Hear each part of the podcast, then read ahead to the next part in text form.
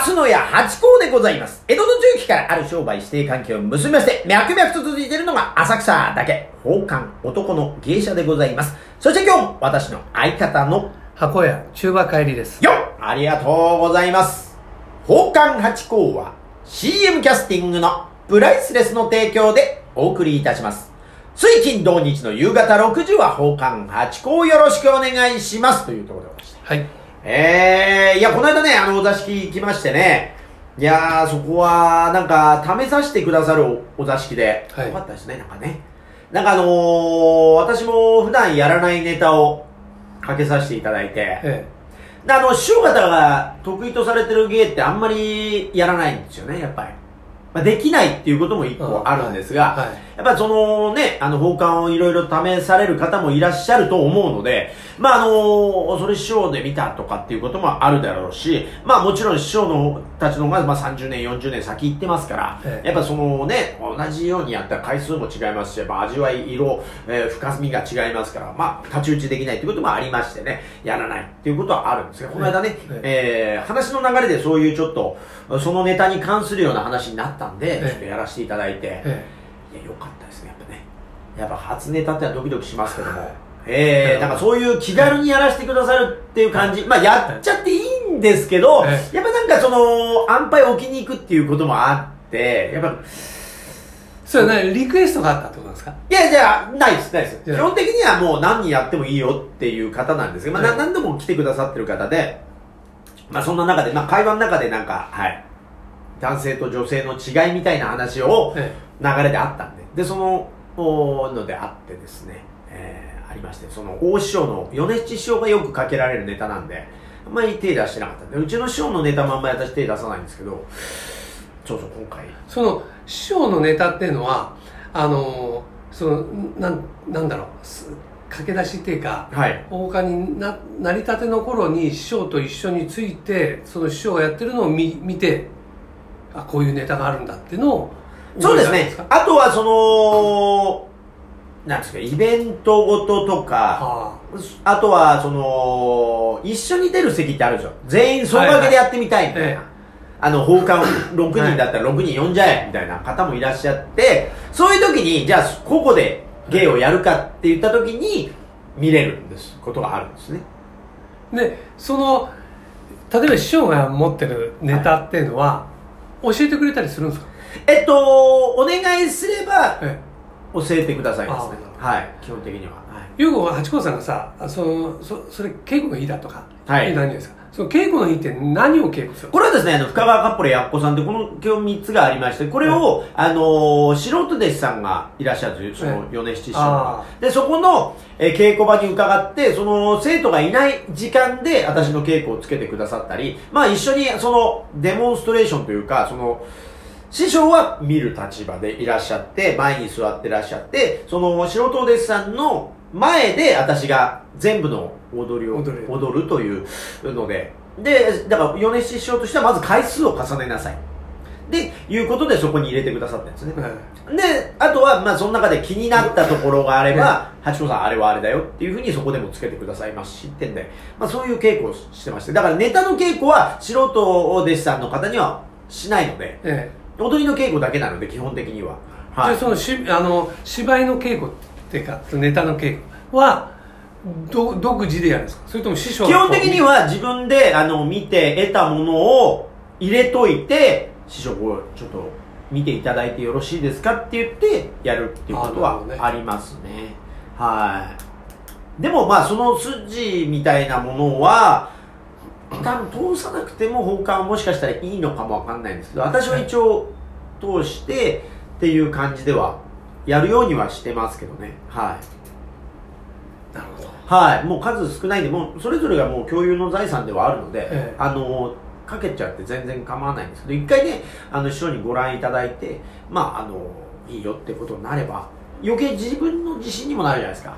ああ、だそんなことで一応ね、あの、筋通しつつは、私はやらせていただいてますけど、はい。だからあれ落語でもそうですよねあ落語もそうですね、3回いろん稽古つけていただいて、OK が出たらかけていいとか、なんかそういうのもあるみたいですね。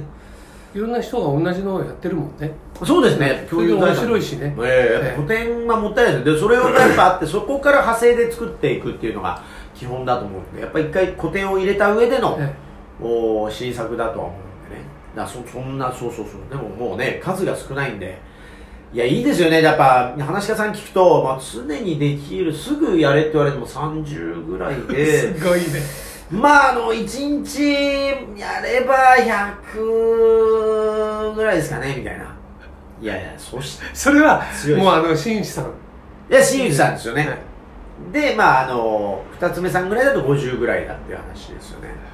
いやすごいですよ。やっぱだからもう層が厚いっすよ話し家さん盤石ですあのほら俺なんか行くのはそう独演会とかそんな行ったことないから寄せとか行くじゃないですか。そうするとほら持ち時間って短いでしょ、はい。その中でややるねあネタってあるじゃない、はいはい。そうそうねネタ自体が普通はもう古典って言ったらもう何十分ってあるでしょ、はいはい。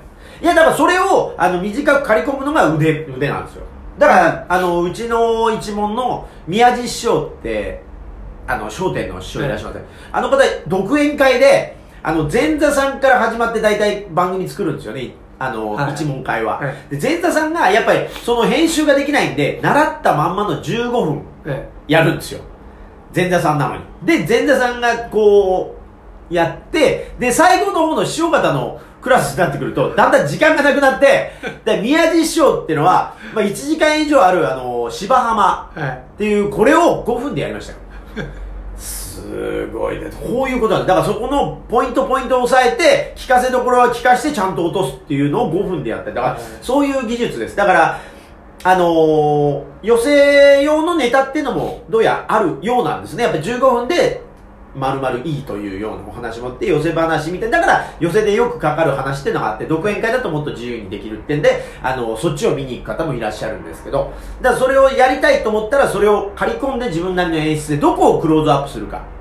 で今だから女流のお話家さんなんかが結構メディアとかも出てらっしゃるんです。この方たちは今度は、えー今今まで男性目線で話してた話を女性側から見たらこう思ってるとかって今夜高尾っていうお話があってその今手のね、えー染め職人が花魁にこう恋するって話を花魁側の気持ちを大きくしながら編集してね、うん。演出を変えてっていうのをやってらっしゃったりとこれはもうまた面白い試みみじゃあああれだね。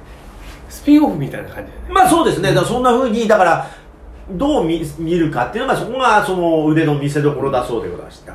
まあいいですね。私はだってもう本当、あ2分ぐらいのネタが、もう本当に数本しかないところで、えーやるもんですから、うん、すぐあのね、月に何回か呼んでいただくと、それお前見たねって話になりますよ、そりゃ。話し家さんだったら毎日来ていただいてもね、だって2ヶ月持ちますもんね。いや、そりゃあ、すで2ごいヶ月経ったらね最初にやったのも忘れてんね忘れてますし、だって1日おきゃ100本できるってんですから、もう全然、もうレベルが違いますよね。そう考えると。うーん、難しいところでね、まあ。じゃあどんどんそれあれだねあの落語でいう古典落語を作っていかなきゃいけない自分でねああ、古典、だからそう、ぎぎ古典っていうね、気象先生というね、あの、気象師匠っていうあの、立川流のね、もうこの間すごい賞を取った方いらっしゃる。この方は義古典って言葉を作ったんですよ。古典の形に見せかけた新作っていうのを作ってて、めちゃくちゃ天才ですよね。ああ、あの方天才ですね。もう話のその、かなんて仕組みをまずいじっちゃうっていう、すごいですよね。だそうそういうのもありますから、まあそうですね。新作をだからどんどん作っていくほかないですよね。あとはもう古典のものを引っ張り出してきて他の下流会とかから持ってきて、それを自分なりにアレンジしてやるっていうのを。じゃあ八子さんそういうのこう毎日こうか考えてたりするの？いや、頭の片隅に今あるんですけど、はい。こう考えたところで、でそうやって出てきたものって面白くないんですよ。だから、なんか普通に、あの、行動してて、ふっと降りてくるっていうかは、い。浮かぶときに、なんかの多分、看板を見たときに降りてくるのか、なんかいろんな情報入ってるんじゃないですか。えだから、そうですね、出かけるっていうのが、ポイントですね、私の場合は。見ないとね。そう、なんか日光江戸村にあ遊びに行って、浮かんだネタとかありますから。そうそう、だからそういう感じなんです。だから、そうそう、考えてないと降ってこないんだけど、練ったところで私、頭ないから、そそういうタイプの方もいらっしゃいますよ。研究室みたいに部屋でこもって古典を考えるって方もいらっしゃると思うんですけど、私そういうタイプじゃなくて、うん、な聞いた話とかが、こう、この部品とこの部品が頭の中でくっついてっていう感じがあるんで、だからまあ、だから遅いですよね。だから分かったらダメだから勉強した方がいいですよ、皆さん。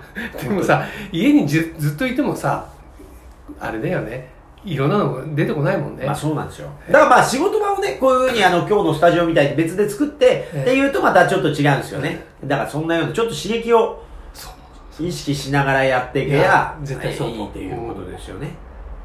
今日のお題って何でした？今日のお題はですはね多分、ん慣れないけどやってみたい仕事っていうのはありますか？あ、慣れないってのは、慣れないって慣れ親しむじゃなくて、うんうん。多分なることができない。そう。これはできない。あの、確かにね。うん、でいやきないだろうな、あのね、昔ね、あの、私動物好きで、まあ今も動物は好きなんですけどね、その、やっぱ獣医さんになりたかったってのはありましたね。ああ獣医さん。でもよく考えるとえ、やっぱその、私の場合は可愛がりたかったタイプなんですよねえ。えだからお腹切って直してあげたりとかっていうのはもしかしたらできなかったじゃ。ああのほらななんて言うんだっけあれほら床屋さんみたいなはいはい。ああ、そのトリミングね。そうそうそうああ、そういうんだったらいいかも。でもそういう感じでもないんですよ。だから、はいそこまで好きじゃないんですかね。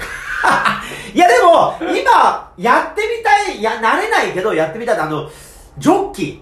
あれやってみたいですね。あジョッキ？ー競馬のジョッキーいいですよねいや、めちゃくちゃ面白いじゃないですか。だって、それこそ馬、私好きでね。あはいはいで、あれだし、それで、勝った負けたとか、この呼吸だし、で、それでごっそり儲かったりするわけですよね。でもあれ命がけだよね確かに。